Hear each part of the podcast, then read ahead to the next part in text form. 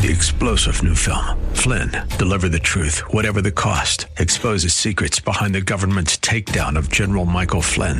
Flynn knew what the intel world had been up to. He ordered the first audit of the use of contractors. This set off alarm bells. He told the truth. He was the most dangerous person for Donald Trump to hire. They had to get rid of Flynn. Flynn, deliver the truth, whatever the cost. Available now. Watch it today. Go to salemnow.com. Salemnow.com. Welcome to the Bible Live Quiz Hour. It's time to test and grow your knowledge of the Bible. The entire Bible every year. On Sunday nights at 9, join us here for the Bible Live Quiz Hour. Soapy will ask questions from the Bible Live leaders. You call in with the correct answers, and you win. It's just that simple. So get out your Bible, put on your thinking cap, and hit that speed dial. Because here's the host of the Bible Live, your Apache Indian scout through the book of books, Soapy Dollar.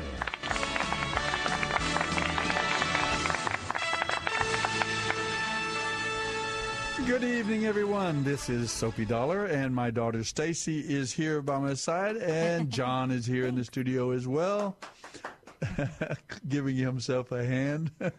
Yes. Uh, so we are glad to be with you for the Bible Live broadcast this Sunday evening. Uh, just in case you're with us for the first time, and there always are new visitors to the program, and those who don't know what is this all about, the Bible Live. What is that? Uh, it's not the Bible Alive. It's the Bible Live, like Saturday Night Live. My my wife Suzanne came up with that name, that title. But uh, this is the program that features the reading of the Bible. This is our 21st year. We've just begun our 21st time through the entire Bible, starting with the book of Genesis, ending with the book of Revelation. Uh, a year from now, we'll have made it all the way through again, our 21st time. Uh, we don't go straight through. We go Genesis, Exodus, Leviticus, then we read the book of Matthew, Numbers, and Deuteronomy. Then we read the book of Mark, uh, Joshua, uh, Judges, and Ruth. And then we go to Luke. So we, as you can see, we alternate back and forth between the Old and New Testaments, moving straight through both of them. And so we make our way through the Old and New Testaments every year in that fashion.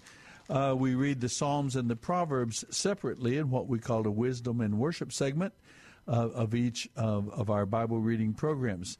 So uh, if you're with us, we make our way through the Bible every year, but those reading programs, uh, for 15 years, those programs were all on the radio here, but we have moved the actual Bible readings. There are 15 to 20 minute Bible readings if you listen uh, each and every program. We make your way through the entire Bible every year in in 260 readings, 52 times five. Uh, it's all based on a radio format. Five Monday, Tuesday, Wednesday, Thursday, and Friday, five days a week. so we read through the Bible uh, every year in that way. You can go to our website, thebiblelive.com or biblelive.com, either one and there you can hear all of the Bible readings uh, according to our schedule. Uh, we, as I said two weeks ago, we began at the first Monday in, um, I guess it was maybe the second Monday this year, second Monday of November. We started our, our time through uh, the Bible again in Genesis chapter 1, verse 1. In the beginning, God created the heavens and the earth. So we started two weeks ago our way through.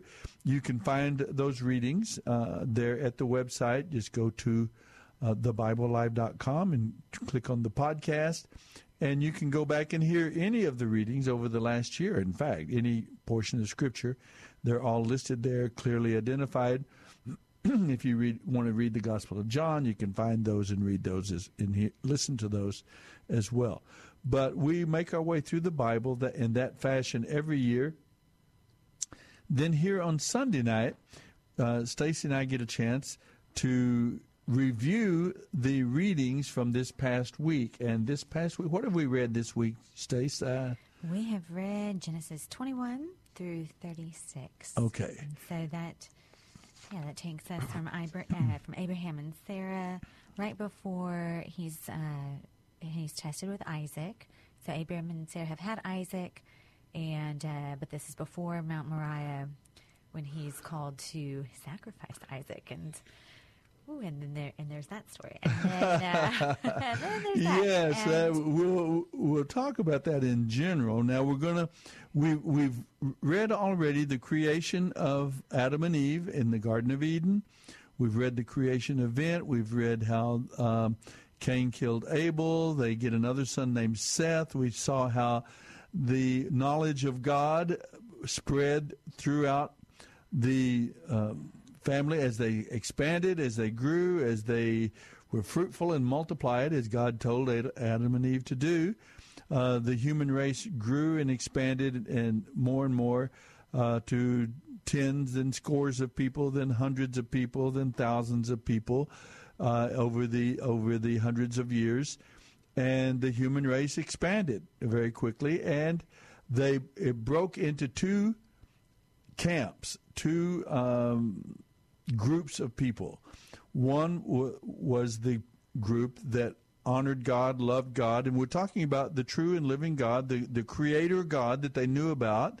The news was passed from one generation to the next, the stories were told, and uh, there were those who sought after God, worshiped God, desired God, and those that did not. And those that did not, of course, there's, there's only one way, way to worship the true and living God. There's one kind of at least one basic path. You do sincerely seek God and want to obey Him. Now it gets a little messier. We're going to see tonight in our Yeah. readings, but there's there's you know one way to look after the true and living God, to search and seek after Him and search for Him, and but there are a thousand ways to seek a false god. I mean, that you can make up your own god. You can take someone else's false god. You can. There, there are lots of ways to be wrong, uh, but one way to be right in, in that sense. So we see that happening. The whole. I'm sorry. Well, it's a kind of an interesting thing, though. It, uh, I don't know why this struck me, but prior to the fall, there was lots of ways to obey God, and there was only one way to disobey. You know, you know, in a sense, there was one tree that he would. There there was Isn't that one, interesting? Yeah, Yeah. kind of flipped. You could do anything. You could, as long as you. It, it it's sort of like with the gospel nowadays. Uh, you know, thou shalt love the Lord your God with all your heart, mind, and strength, and, and love your neighbor as yourself. They asked Jesus one time, "What's the what's the one what's Yeah. the greatest law? What's of all?" And he, that was his answer. And of course, it's an answer from the book of Deuteronomy. Uh, it comes from the scriptures. But the idea is that now, then, in some ways, they say uh, it's very easy. Just love, love God, love others, and then do whatever you want. It is in some ways. Uh, I get what you're saying, though. It just uh, Right. it's turned around now. and now. wrapped up in in love is that uh, is that relationship that is a submissive and a it's a truly I mean it's it's it's a marriage in many ways. It's that you think of you know the the submission, but but they are so entwined. They want to There's serve each other. They yeah. want to obey and to be aligned with one another because and yet they're still distinctly um, separate and different. And that's but- what we see here, I, I think, is that uh, now that we've turned, so the human race broke right. up into these two camps. Then the the group that was seeking after God became smaller and smaller and smaller and more and more reduced, and those who were out just making up gods and chasing false gods and uh, that became greater and greater, and so finally the whole human race, except for eight people, Noah and his wife, his three sons, Shem, Ham, and Japheth, and their wives. So that's eight people, and so judgment fell on the whole earth, uh, and we read about that here in in the book of Genesis as well, uh, leading up to chapter seven. Then we have um, this this flood, chapter seven, the flood that covers the earth and judgment falls on planet Earth, and the whole human race is wiped out except for those eight people. Uh, so judgment falls. Then then I then Noah is given his instructions: be fruitful, multiply, spread out all over the earth.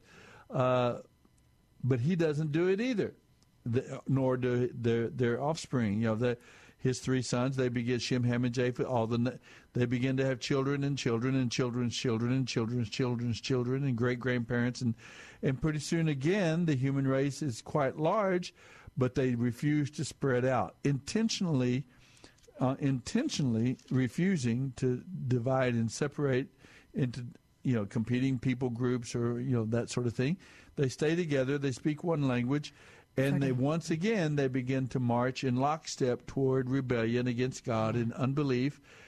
And so instead of destroying them again which god had promised not to do through uh, again mm-hmm. through flood uh, th- their language was confused. At the tower of babel which is chapter 11 yeah, chapter 11.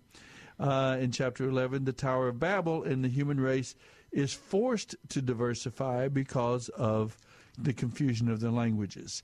So God accomplishes his command, his uh, will about mankind. He, his desire would that, was that there would be competing people groups. Why would that be? Stacy, why would God want checks there to be checks and balances? checks and balances on the sin nature. Yeah. The sin nature is now at work in the human race. There is this impulse, this instinct to disobey God, to yeah. to uh, to sin. Mm-hmm. What do they call it? Irrevocable, irresistible tendency to selfishness and sin. And so, it, it, as long as they were all together, they would walk again in lockstep to condemnation as a race. But then now that they're competing groups, one group would rise up against another, against another, and and like I've always said, if a Stalin appears a dictator over here, then another dictator, uh, Hitler, appears over here, and they kind of cancel each other out. So that way, at least the human race continues to spread, uh, and so God accomplishes diversity which is a mitigating factor. In other words, it becomes it diminishes to some extent the overall impact on the human race of the sin nature. Mm-hmm. Um, now, we're not told that overtly; it never explains it in those terms, but that is the net result that we see that comes out of the Tower of Babel and the confusing of the languages. Mm-hmm. So then, right after that, we see in chapter 12 uh, we see the family of this man named Terah. Uh, we learn about this man named Abram, one of his sons, and we begin the story of God choosing not dealing with the whole human race as he has in the first 11 chapters, but now he begins to home in and focus on his dealings with one person, Abram, and his wife Sarai, and in their children, Abraham, Isaac, and Jacob, and then the 12 sons of Jacob.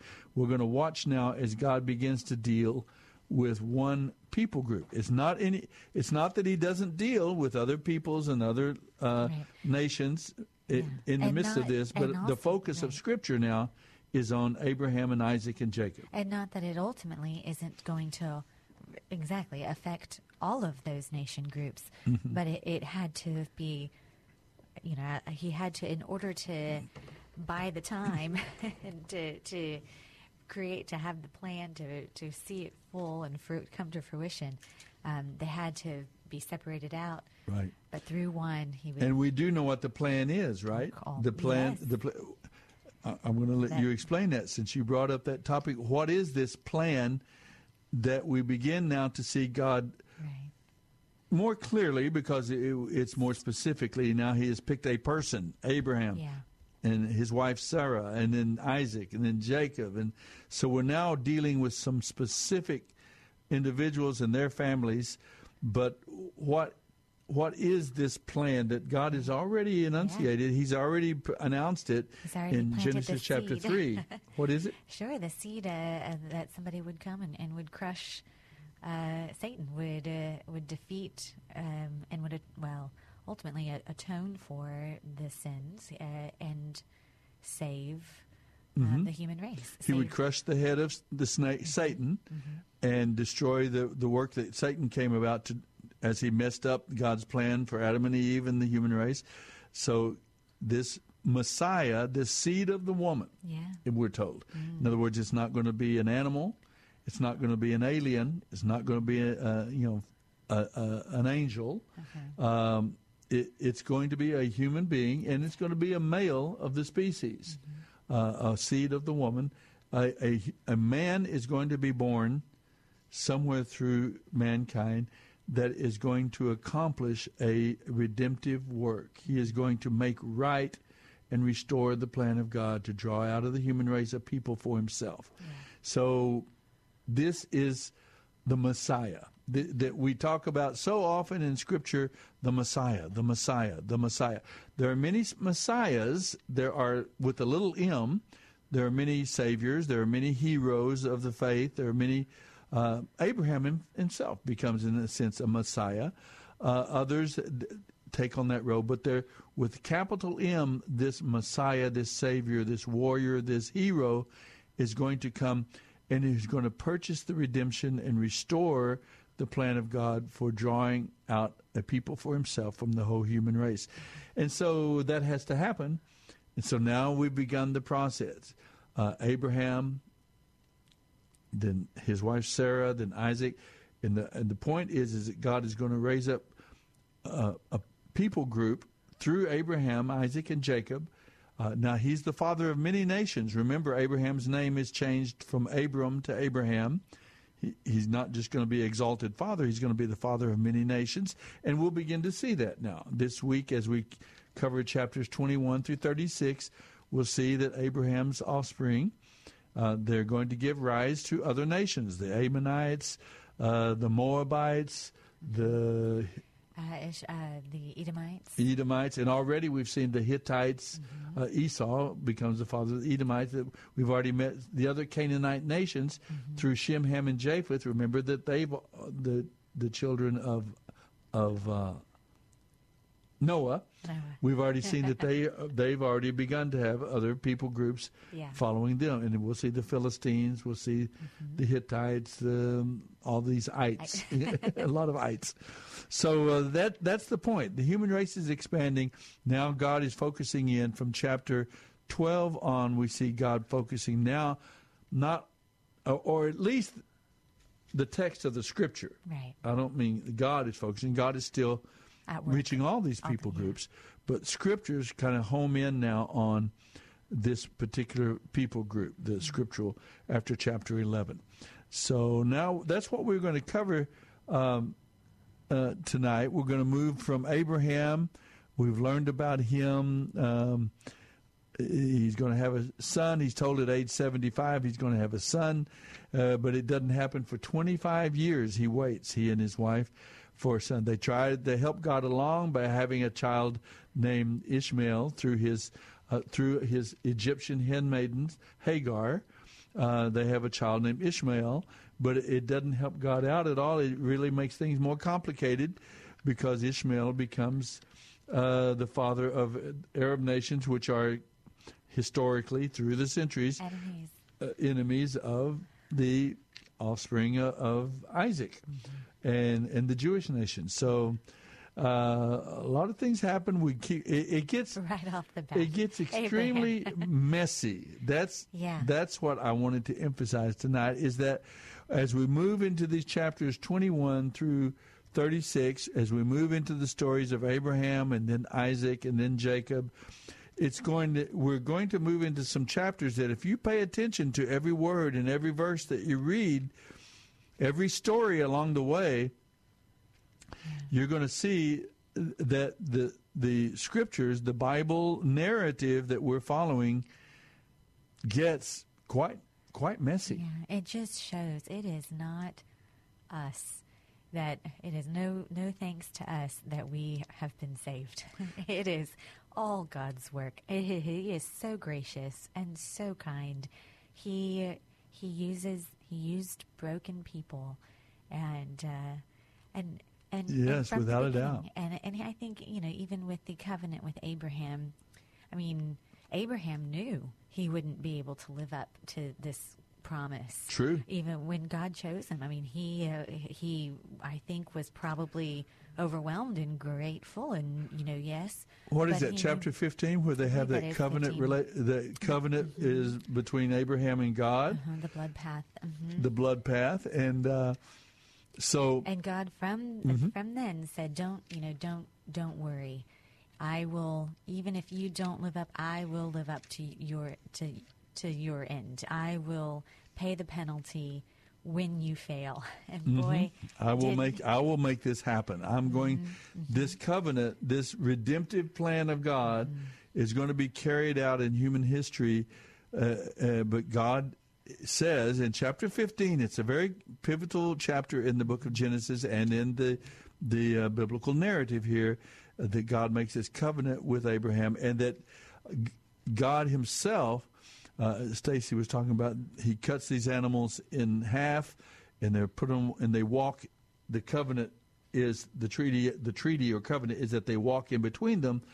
And then if one of you keeps fails to keep the covenant that same thing is going to happen to you. You're going to be torn apart and divided. And uh, Abraham knows he can't do it. He can't keep that. But then when he begins to walk through the halves of the covenant God says stay don't do it. I, I will go through this. And so, um, So even if Mm-hmm. you fail in keeping it, you can do to me what should have been done to you. You can destroy me, Mm-hmm. and uh, it's it's so it was really a, a win-win. I mean, Abraham was just at God's it's just God's mercy, and uh, and then you can't help but think that that does. In other words, God had already shown Abraham his dedication and his his loyalty, his dedication, his his desire, to desire know and to- follow uh-huh, God. Uh-huh. Uh, well, no, God. Yeah, Abraham had seen God's desire Uh-huh. to to bless him Mm-hmm. and to use him despite himself, and so that does give a little bit of helpful context into um, Isaac. You know, now then cut to when Sarah. Now he passes that on to Isaac, Isaac to Mm-hmm. Jacob, his son. Well, even to the of so you know how could you know when when Abraham is asked to sacrifice Isaac, Yeah. and you can't help but think Abraham is completely, you know, it's a little dumbfounded, Befuddled, but yes, dumbfounded. Right. That's- yeah. But you know, you probably can't help but What? think, okay, you, wait, you promised me this son, and that he was going to be the son of this wonderful promise, and now you're telling me to go sacrifice Yeah. him? But he thinks back to Yeah. what God did already do for him in that covenant, and Uh, can't help but informed think, Uh-huh. him. After the sun went down and darkness fell, Abram saw a smoking fire pot and a flaming torch pass between the halves of the carcasses. It wasn't him. He saw them go. God, the Lord made a covenant with him. I have given this land to you and your descendants all the way. Uh, and so over the Kenizzites, the Kadmonites, the Hittites, the Perizzites, the Rephaites, the Amorites, the Canaanites, Girgashites, and Jebusites. It's all of these ites, you know. but God is going to begin now to work out this redemptive plan through this people. But does that make it all clear and simple? No, it's going to get more and more Right, complicated. But it does give the foundation of of love. Everything that Abraham then it's not as though this covenant was made from a place of I'm going to destroy you if you don't. I'm going to kill you if you don't. Abraham always this foundation was based on absolute grace. I mean, a loving God. That God is going to gracious. accomplish this. Yes, Mhm. and that it's graciousness. And so when Abraham is asked about Isaac, um, you know, to do this for Isaac. Isaac, Abraham, he he loved this. He loves his God. He loves him. This God is willing to die for him, and he has promised that. And so, from the beginning, this, even though it's messy and it's complicated, and uh, and you see a lot of of being messed up. Can't help but remember Abraham from the beginning of his relationship and his promise with God. It was always started with a loving relationship. Abraham, I think, really believed, my God loves me. And And, and I think we do have to point out here from the very beginning. Now we're going to start moving uh, through chapter 21 through 36, uh, 32. I'm sorry, and we're going to start moving through those uh, 36 th- those chapters tonight, discussing the stories and the way it, the narrative moves forward. But we, one thing we too have to remember as well, even as God is now working with Abraham and Isaac and Jacob and working out this covenant relationship and his redemptive plan, we never want to forget that he loves all of humanity. Absolutely. All of these nations, all of these people groups. Right. Uh, uh, we're going to talk about Abimelech. We're going to talk about other.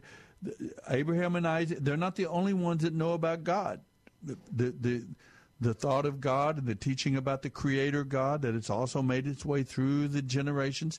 Other people groups know something too about God, and they have general revelation. They know about a creator. They know about the world around them. So God, there are people, other believers, even all around them. We're gonna. We ran into one Melchizedek uh, earlier that, that Abraham met when he was rescuing uh, Lot, his nephew, from people who came and, and pillaged and, and kidnapped him. And he met Melchizedek. Melchizedek was the priest of the one true God, the Creator God, the mm-hmm. Almighty God.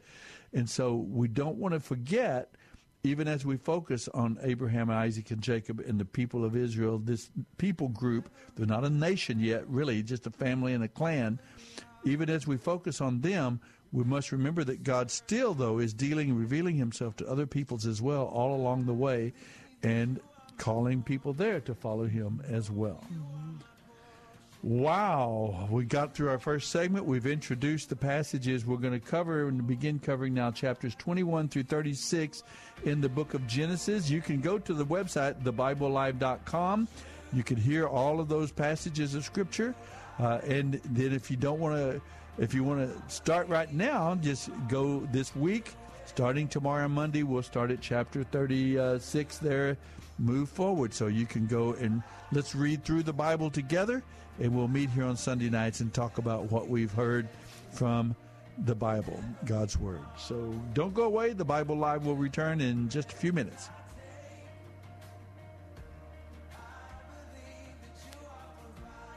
You're listening to the Bible Live with Soapy Dollar.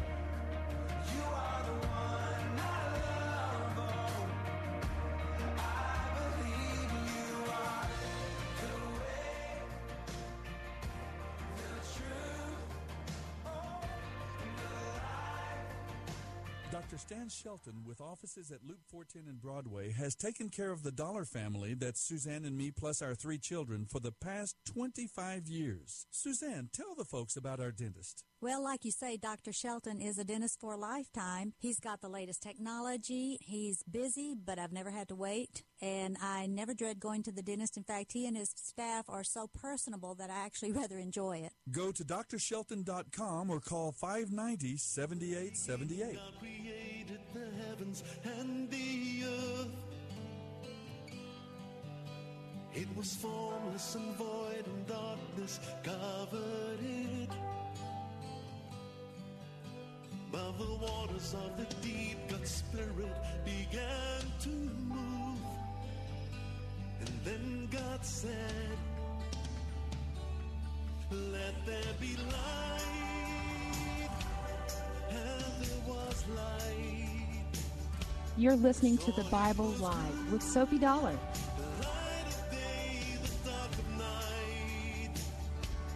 just as he said.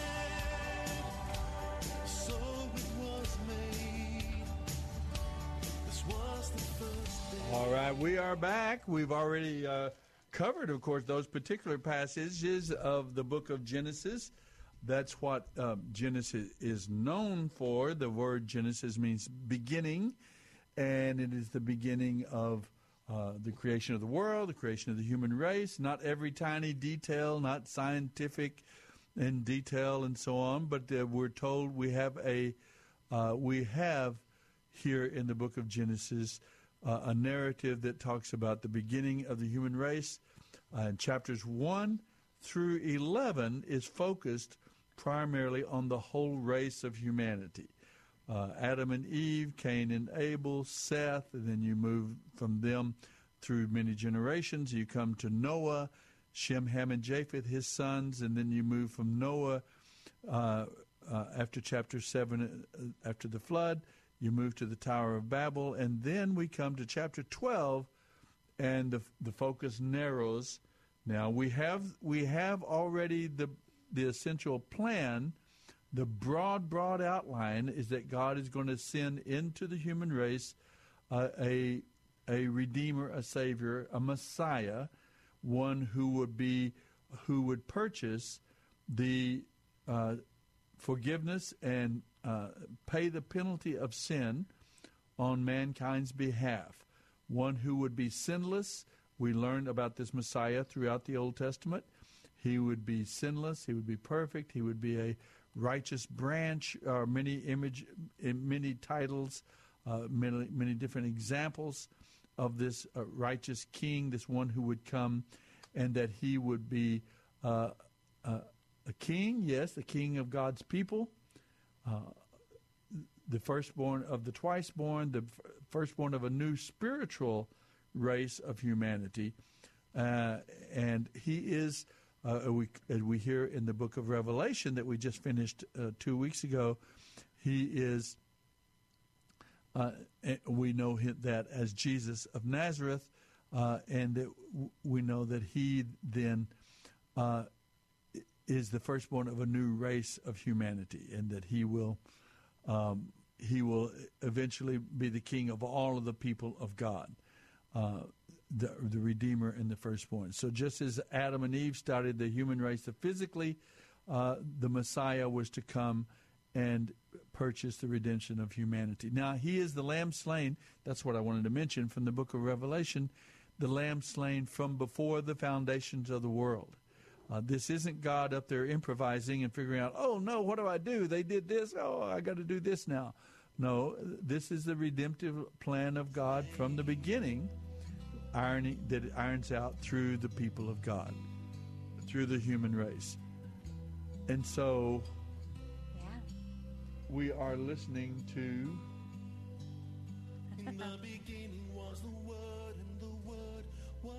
We are listening to our music again. Yeah. there we go.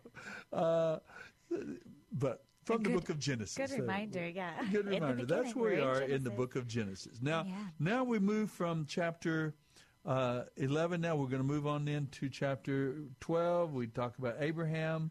Uh, we've talked about Sarah. We've talked about the the going down into Egypt, calling Sarah his sister. We talked about all that. Now we pick up in chapter 21. Now Abraham, Abraham and Sarah have uh, had a son in chapter 21. Finally, uh, he told he's told Abraham and Sarah they're going to have a son with Sarah, not not through Ishmael, not Ishmael through Hagar, the Egyptian um, handmaiden of Sarah, but through Sarah.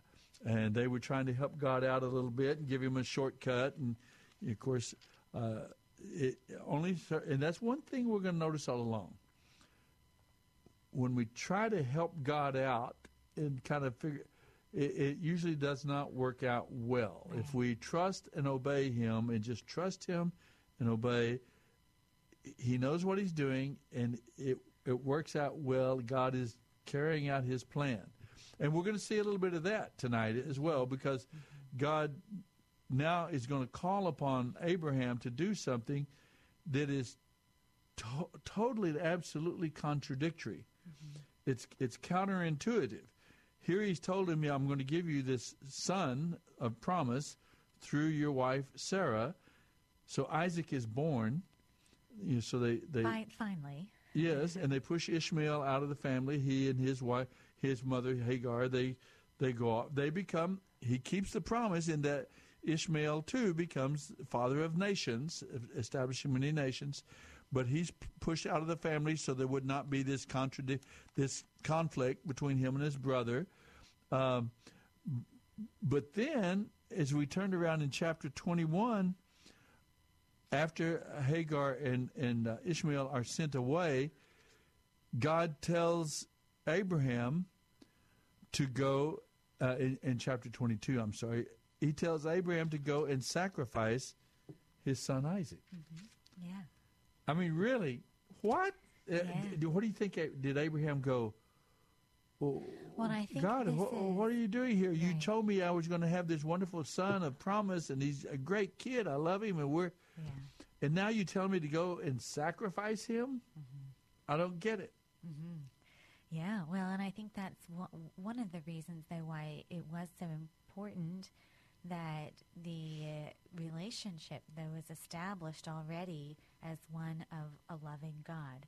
you know, Abraham did already see, okay, God did walk through that path for me. I know He loves me. I know that He has kept His promise. I know that He, so uh, it, He's not a. I know he has a plan. He knows what he's doing. He's going to do this. And the basis of their relationship, though, is one of trust and of love and of choice. Abraham has a he has a choice. I mean, he could obey or disobey, and he chooses. Okay, I'm I'm going to trust. I'm I'm choosing to to to do this, to go and to and to to to obey you. At least I'm going to and uh. But Stacy, uh, um, in chapter 21, you have the birth of Isaac. Hagar and Ishmael are sent away.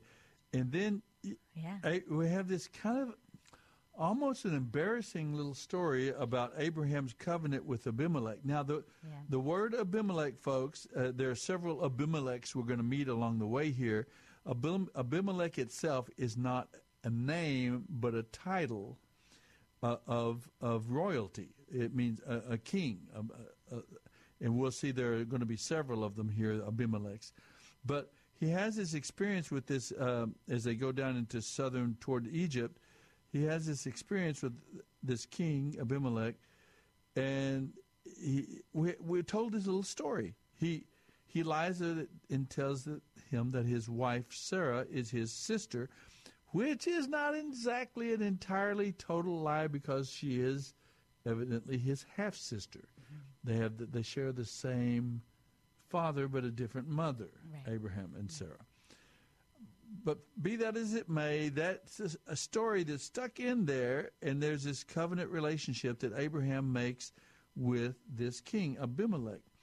Now, how that relates to the bigger story, I don't know, except that that is a legal treaty, a purchase of land there in the promised land in Canaan that Abraham makes, and that is used as a justification for the people of Israel have a claim on that land, uh, which which later on, centuries later, becomes kind of an issue as well. And even today, Israel, you know, uh, the people of Israel is thought of, they have this claim on this land.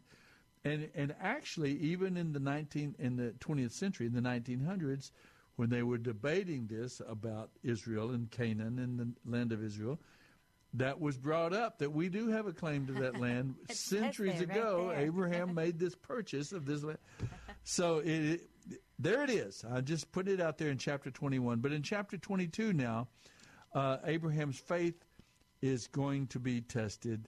Uh, he is told to take his son Isaac and sacrifice him. He is sent to Mount Moriah, which actually becomes the the mountain uh, that the temple is built on. Centuries later, uh, the temple is built on on that Mount Moriah, and here we have um, the story. Which is amazing because Isaac is spared, and here we have the first sacrifice of the ram. And yeah. God, and so, and then, you know, So God tells him to go and take this son of yours. Now Abraham has got to be over 100 years old now. And his son Isaac is probably 15, 16, teenager, strong, could easily outrun his, father. He could overpower him. He, I mean, he didn't. But Isaac goes along with this. Yeah, yeah. Isaac lays Yeah. down on the wood and lays it down on the altar and is ready to do this thing. Uh, I don't. It, well, what do you make of it? Let's ask our listeners as Okay. well. You can give us a call 210 340 9585. 210 340 9585. Perhaps you have a thought about this. Uh, how does this figure into this narrative? We're, we're going to, over and over, we're going to find messy, complicated little details along the way here. Uh, we're going to see the failures of human beings. We're going to see lies. We're going to see deception. We're going to see uh, all kinds of things. It, it, it, a lot of dysfunction within a lot of dysfunction. uh-huh. And then we have to remember what you said. God all along has said it's not going to be something you're going to. I'm going to see. I'm going to make this happen. Yeah. I'm going to carry out this redemptive plan, even working in and through and with and around imperfect, sinful, Yeah. frail human beings that fail. Yeah, yeah. Uh, it, it is, but for a lot of people, this becomes, they think, well, the, the Bible, this is the Bible, this is God's people.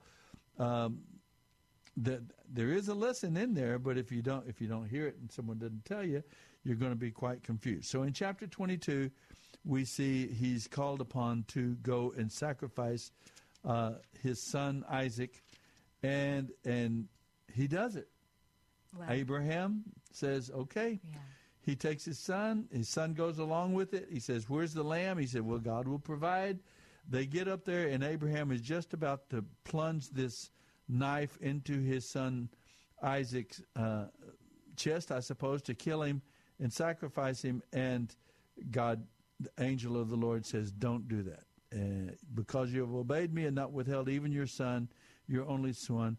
I swear by my own name that I will certainly bless you. I will multiply your descendants beyond number, and so on. So he's a reaffirmation, a restating of that curriculum, uh, of that curriculum, of that covenant that God has established. With curriculum might be a good word there. This is all a teaching process, uh, and so Abraham's son is spared, and a ram, ram's horns get caught in the thicket in these bushes, and God does provide the ram for the sacrifice. So that's that's where we go, and so that's chapter twenty-two.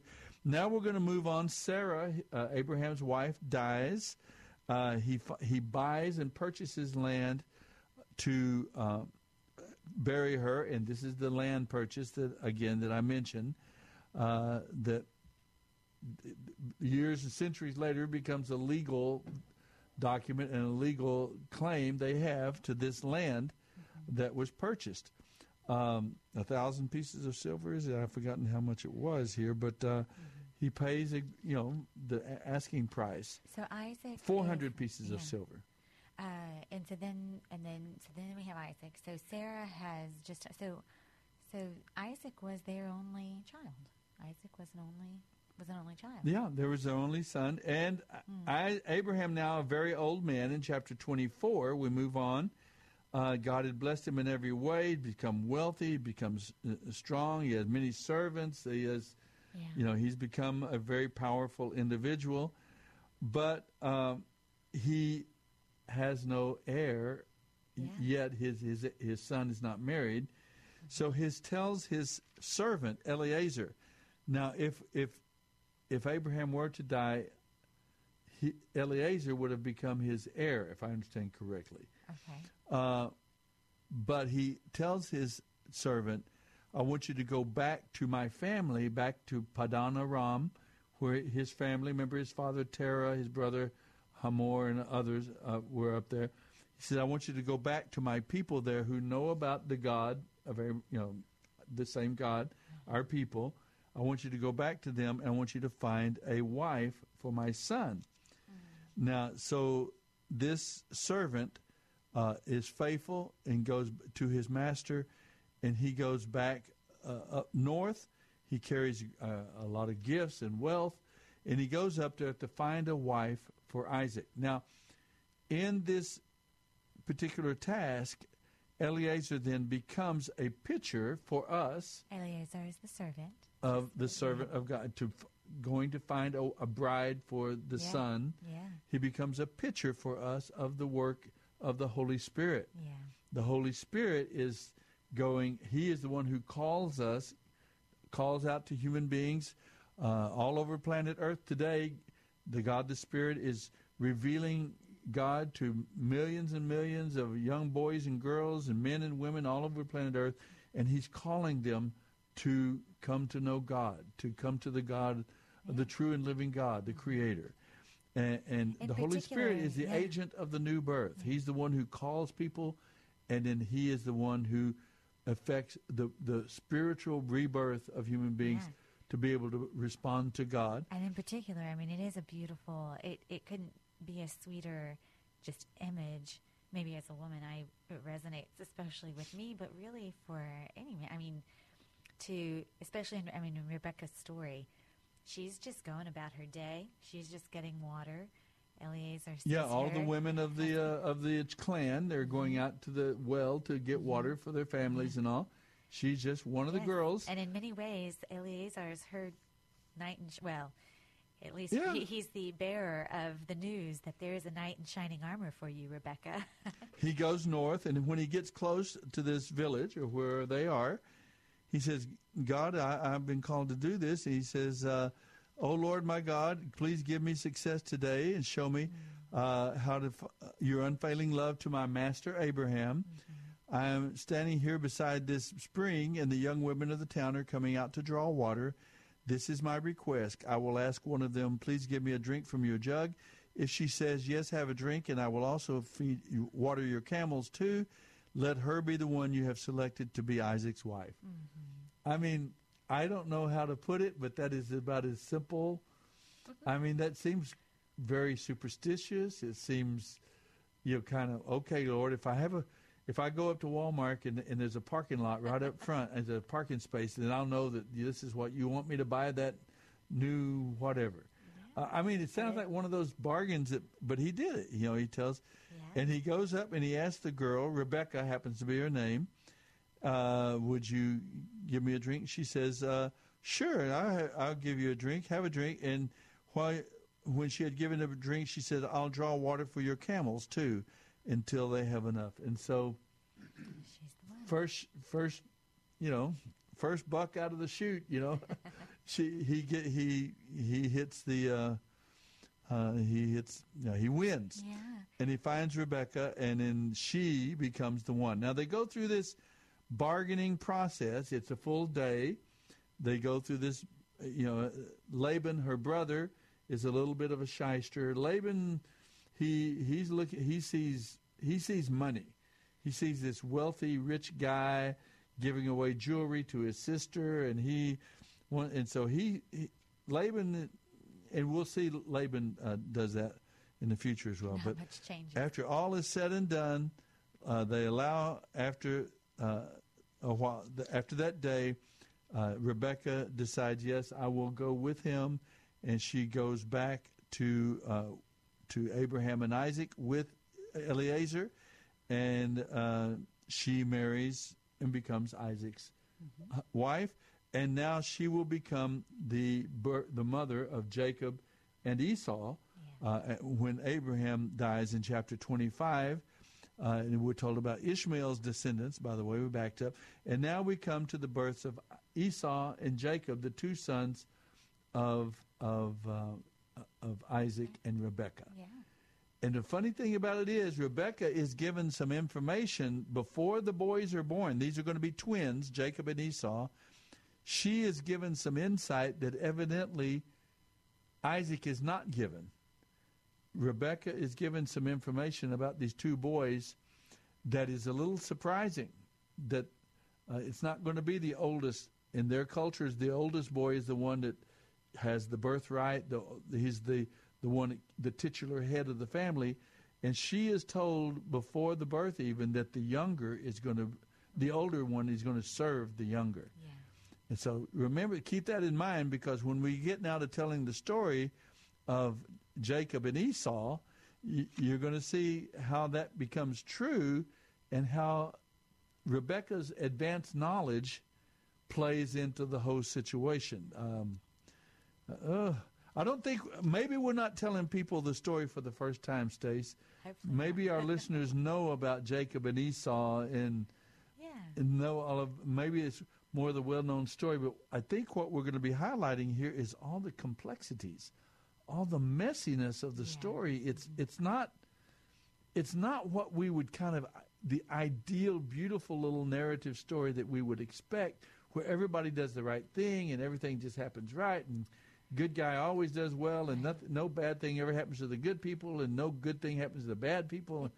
But no that's not right. It's messy it's mm-hmm. complicated it's It the good hard. guys fail many times Yeah, it does. It feels, uh, it feels hard. It it feels as if it was uh, weighty. It feels as if um, there's a lot of expectation and a lot of just working through and. And I think people who read the Bible Mm-hmm. sometimes get thrown off by that. They don't understand. They think, "Well, I don't get this. Look at this. This is terrible. This guy's doing this, and they do this, and they kill this guy, and Yeah.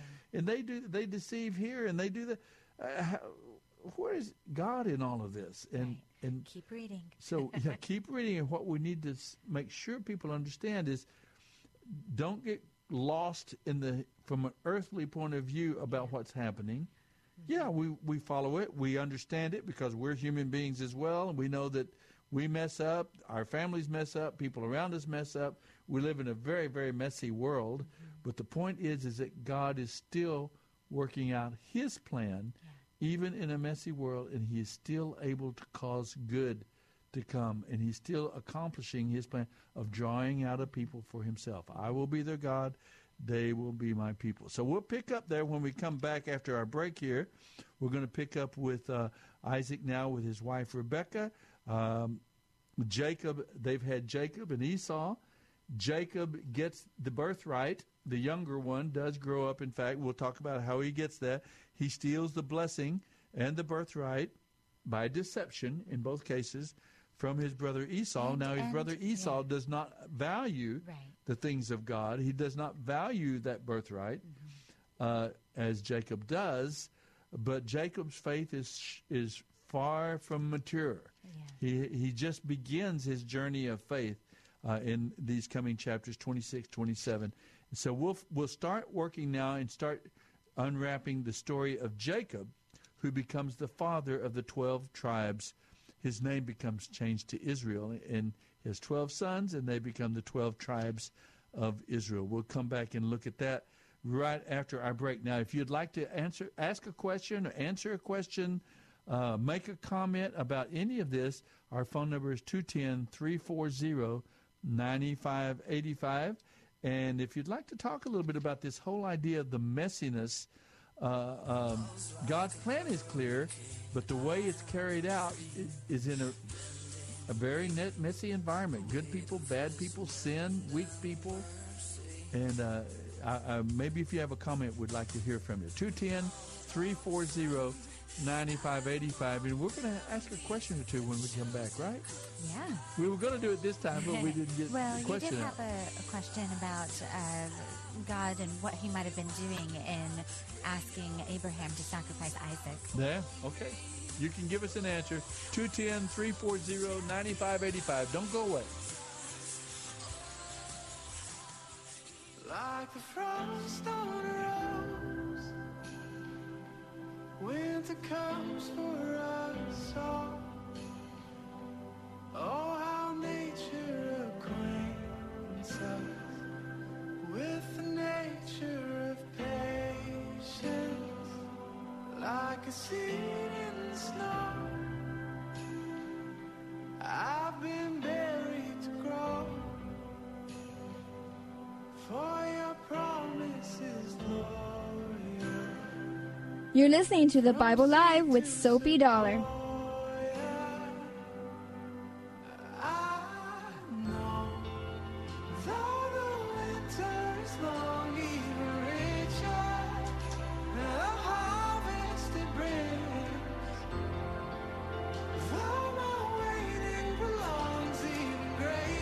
The name of the song is Seasons.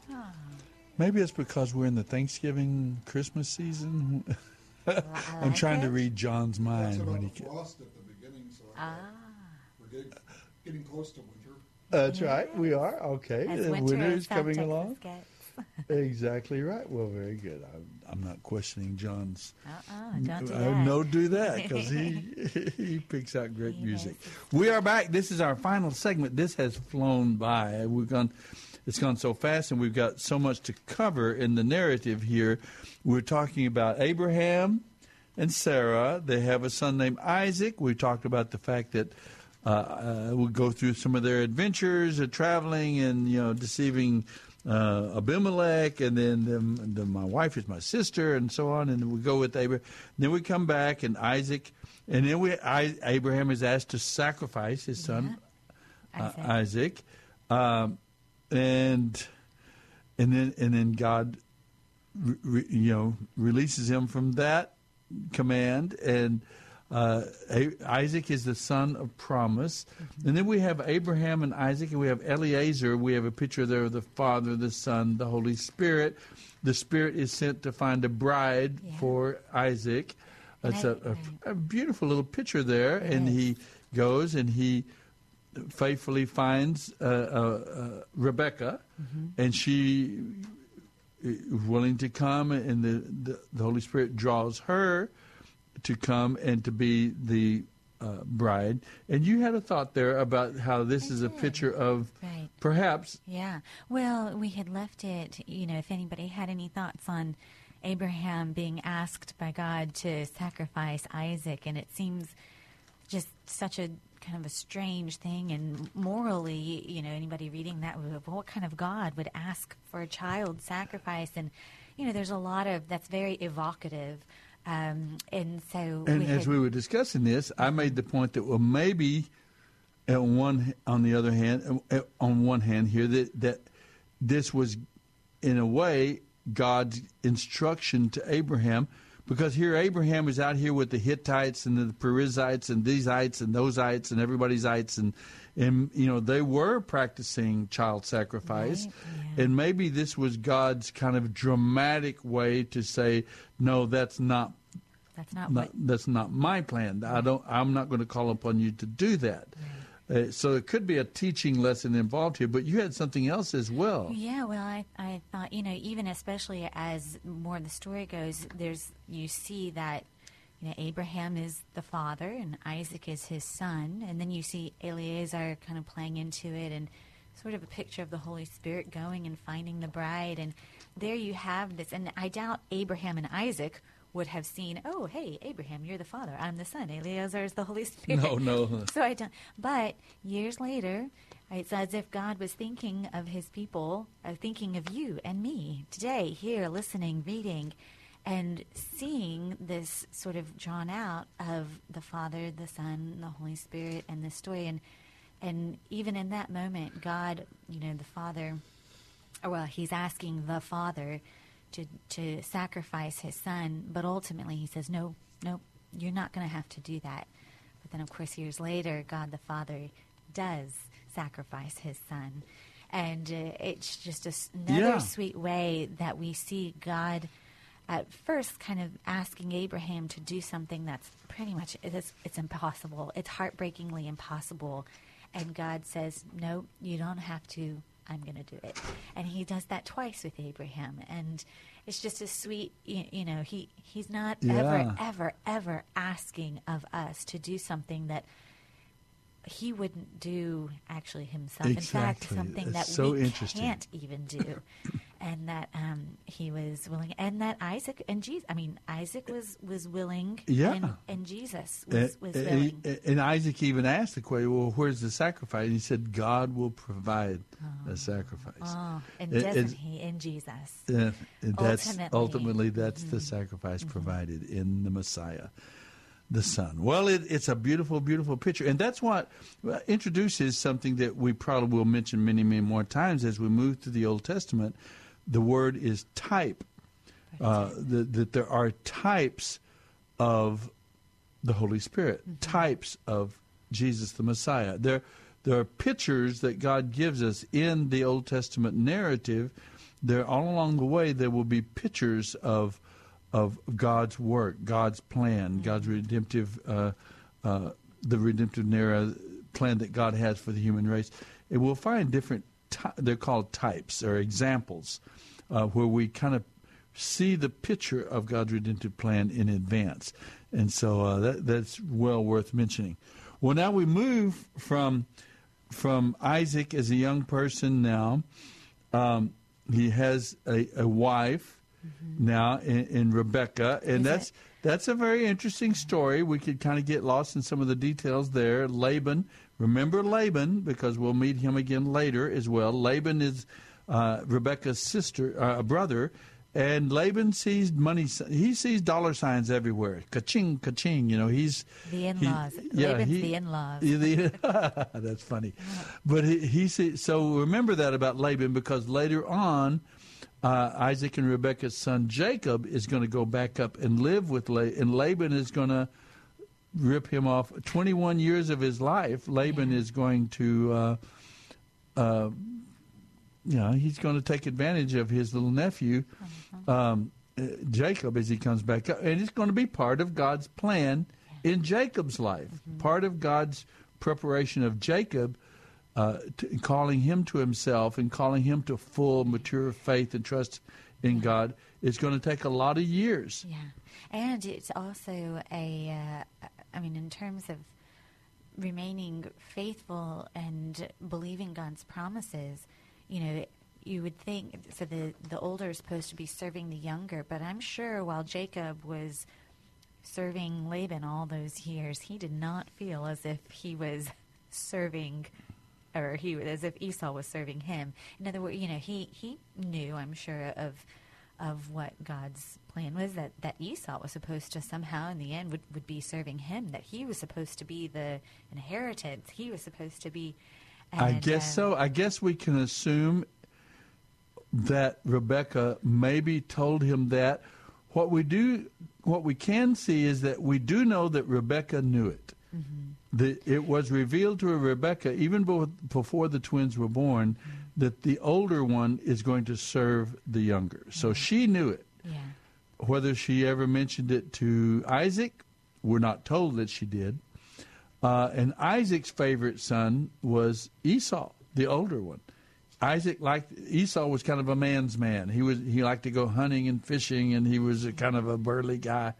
Uh, you know, had hair on his chest, and he you know that sort of thing. Uh,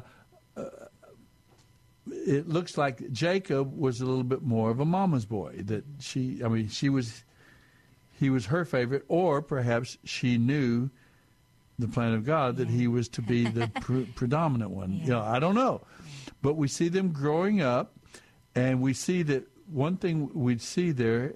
Long story short, is that Esau did not value the birthright. Mm-hmm. Uh, in terms of spiritual things, in terms of worshiping the true and living God, Esau did not value. He was willing to bargain it away for a, a bowl of porridge, you know, a bowl of stew. Uh, he did not, and we know too that Esau uh, married the Canaanite women. He Hittite he didn't I believe, right? The Hittite. the Hittite women. Yeah, he he married outside the family, outside the faith, Right. and so it, it wasn't a priority to him, and he and he kind of kind of blew it off as unimportant. Uh, Jacob, on the other hand, did value it, not in a full blown, mature spiritual way that we know yet. It might have had more to do with uh, the money and the, the, the birthright.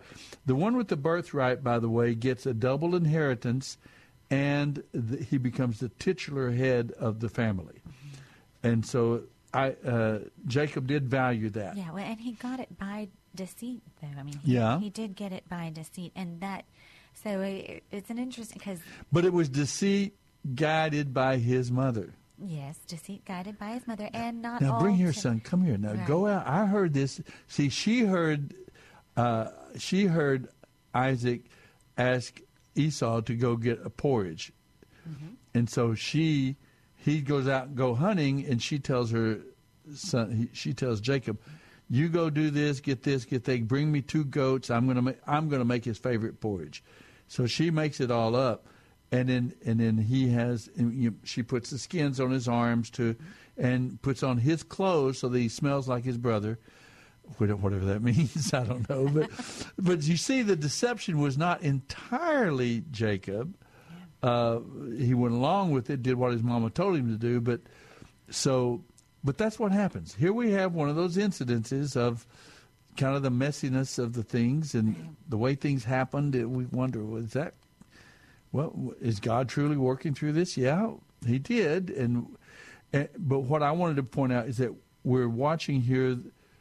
We need to keep our eye on Jacob now because Jacob is just barely a believer. If he is, he's he's just barely, just very selfishly motivated toward God.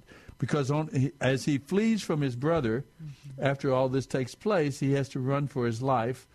And by the way, uh, uh, our our our former uh, co-host uh, Jacob told me that whenever they were preparing this porridge of lentils and so on, that was because that was for his grandfather Abraham's death. They that was a commemoration of his grandfather Abraham's death that they were mourning, and that's why they were preparing this this particular dish and so on, which is very interesting. I, that's uh, a Jewish perspective on the incident. Okay. But anyway, now then Jacob has to flee. His mother says, "You got to get out of here. Your your brother is mad at you. He's even talking about killing you." And so, go up to uh, my brother Laban.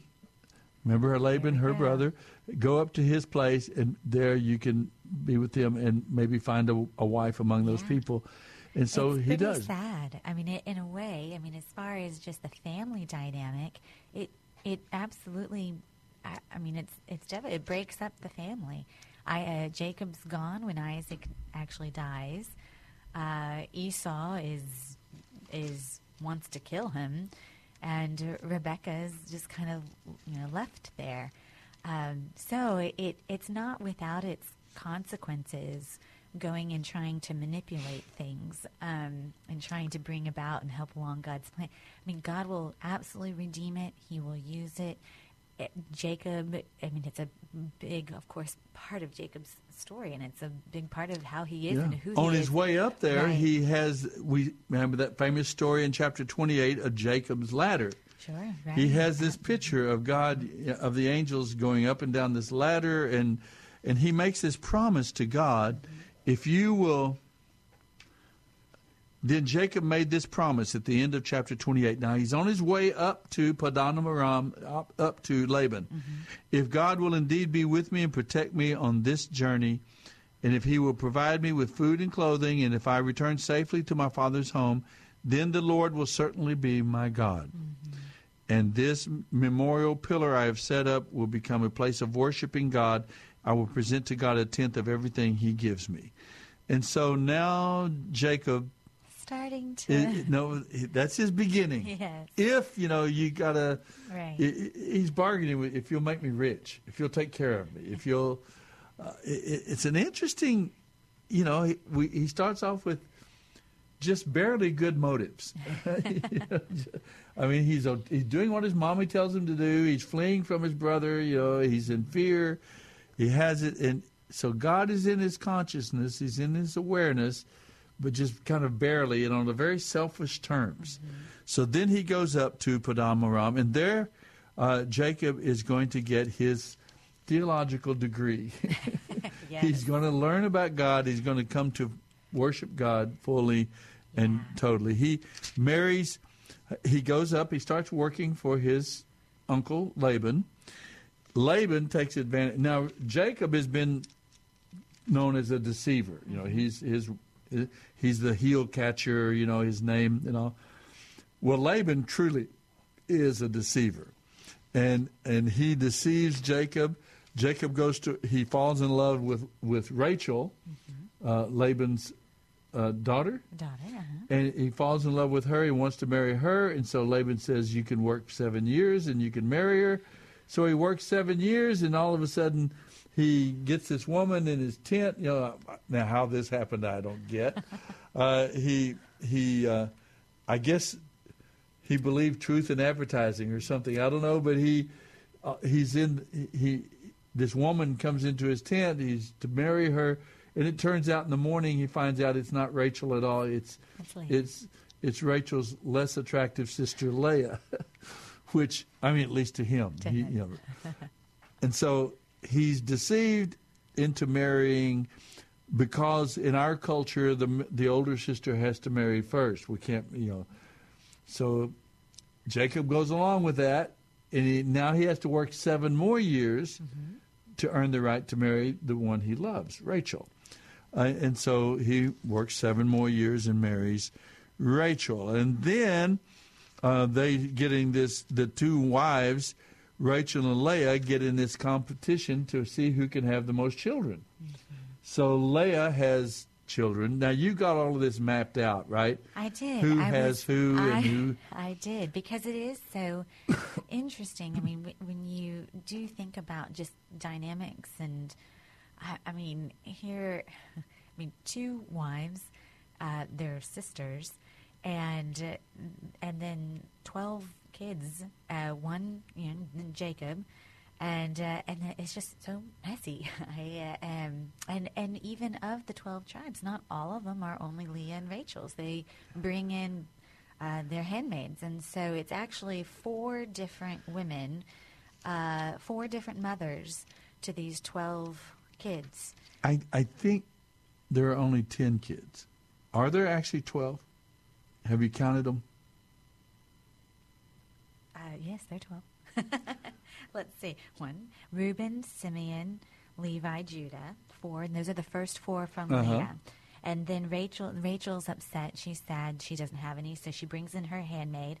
Uh, and so Jacob, Bilhah. Bilhah, and so Rachel's handmaid. So Bilhah and uh, Jacob have Dan and Naphtali. Naphtali Uh, okay, Dan and Naphtali. uh uh-huh. Naphtali. And then Leah uh, brings in her handmaid, Zilpah. And uh, Going to Jacob's the like, bench, "Okay." folks. I know. And Jacob's like, okay, I guess Jacob just doesn't have any Yeah, kind of does what he's told to do. Yeah, like these, and has Gad and Asher. Okay, so And- that's That's uh, Nine? Uh, nine. And then Leah comes back in the picture, and they have Issachar and Zebulun and Dinah, the only girl. So many is that? that's ten, And, then, you Rachel have, have, Joseph and Benjamin. and that's Mhm. twelve. Yeah. Okay. So four women. Because later on, Joseph has Manasseh and Ephraim, Okay. and they become two. So I've never kind of quite get straight who's the, who's the actual the twelve we got here, you know. Right. But right. okay, so but you see the messiness of it, folks. Um, Jacob has these twelve sons Mm-hmm. and one daughter, and she comes into the picture. Dinah comes into this later on because we're going to read about another story about the one sister in the whole group. Um, but th- this long story about these two sisters and their competition to have. Uh, now, we're not told, but somewhere we wonder if somewhere in here Jacob didn't tell his wives, uh, Rachel and Leah, and if he doesn't tell his sons and the other, do they talk about God? Mm-hmm. Do they know about this covenant relationship that got with Abraham and now with Isaac and now with Jacob? Mm-hmm. Do, do they ever hear about that? Do, is is God a part of any of this decision making? Is he a part of any of this? These women wanting to have these sons, and I, mm-hmm. we don't know. We're not told particularly what their motivation is. Uh, uh, We do know, though, that, that, that Laban was not a, a God follower, that he had idols. And Didn't- yeah, at the mhm. very least, the daughters don't really respect the idols very much. I mean, they steal them and then sit on them. Uh-huh. And so there's at least a, I mean, for it, there's, there's, they, Well, you're getting uh, ahead of what we now we're saying. Jacob, after these 14 years and Yeah. Mm-hmm. these two two wives he has now, then he works seven more years for Laban, and that's when he builds up his own private herds and his own private fortunes. And then they decide they want to leave, Mm-hmm. and Laban doesn't want them to because, you know, Jacob's made him wealthy. he's kind of a cash cow Yeah. for Laban. Laban's prospering off of him, but they leave anyway. Jacob flees from Laban in chapter 31, and they steal uh, a, a an idol, one of these idols that that Laban has. Uh, Rachel takes it, and they get on up, and then finally Jacob makes a treaty with La- Laban. Comes after him. Kind of pictures of Pharaoh going after Moses and them, but he, Laban comes after him. He catches them, and they can't find the uh, the stolen idols. But anyway, they make a deal. Jacob makes a treaty with Laban, and goes ahead. And then now, after finally getting out from under Laban's thumb, Jacob knows he has to meet his brother Esau. Yeah. Um, so Jacob now is facing his crisis. He's going to go up. He's going to meet his brother. His brother. The last thought he saw, last time he saw his brother, 14 years or 21 years earlier, his brother wanted to kill him, mm-hmm. and so now he's so Jake. He has his famous dream and w- vision of wrestling with God, I love and his name is changed now from Jacob, deceiver, to Israel, mm-hmm. who has wrestled with God and won. Mm-hmm. And so he comes to full faith in God. And then Jacob and Esau make peace. In chapter 32, they meet. Esau evidently has forgiven him. They things go well between the brothers, and they separate. Uh, Esau goes one direction. Jacob says, "I'll catch you later," and then they run into this situation in Shechem in chapter 34, where Dinah, the sister, gets violated by Shechem, the the prince of this this people group. There, they mm-hmm. find, mm-hmm. and they go in and they kill all the men mm-hmm. uh, under religious kind of picture. They say you all have to be circumcised, and then you can intermarry. So they all get circumcised, and then while they're all sore and can't move, the men. I know, I know, Stacy. It just, it just, and then they go through and they slaughter all the men of the village, and for for the violation of their sister. And so that's real where we get it. That's where we came to, and we finish in, in chapter 36. Yeah, Jacob quickly. returns to Bethel. Uh, Rachel and Isaac die. And now we have Jacob leading the his family, his sons. And we're going to move on in now from Jacob to the story of this son named Joseph. And we're going to find out how in the world did the people of Israel, Jacob's name now is Israel, how did they wind up down in Egypt? And we're going to learn all about that. It's coming week in our readings. Um, uh, starting tomorrow night, folks, go to thebiblelive.com. You can tune in. Uh, hear every night's reading. We're going to read chapters from chapter 36 forward. Uh, we'll find out how they end up in Egypt, uh, how things go, what, and then we'll discuss it all again next Sunday night.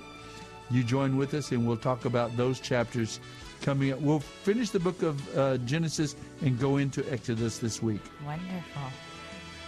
All right, y'all have a good night. I was going to say, well, I don't know. We have time. Y'all have a good night. We'll catch you. We'll, we'll make that point Bible next week. See you next Sunday. helping restore the Bible to our culture. Mailing address is P.O. Box 18888. That's Box 18888. San Antonio, Texas 78218. Hear the entire Bible every year on the Bible Live, weeknights at 9.30 on this great station. Then join Soapy every Sunday evening at 9 o'clock for fun, inspiration, and valuable prizes on the, Bible, Live Quiz Show. Visit our website, BibleLive.com. That's BibleLive.com for more information about Soapy and the Bible Live broadcast. You may also order materials at the website and make tax-deductible donations to help minister to our military personnel and broadcast the entire Bible every year to America and the world.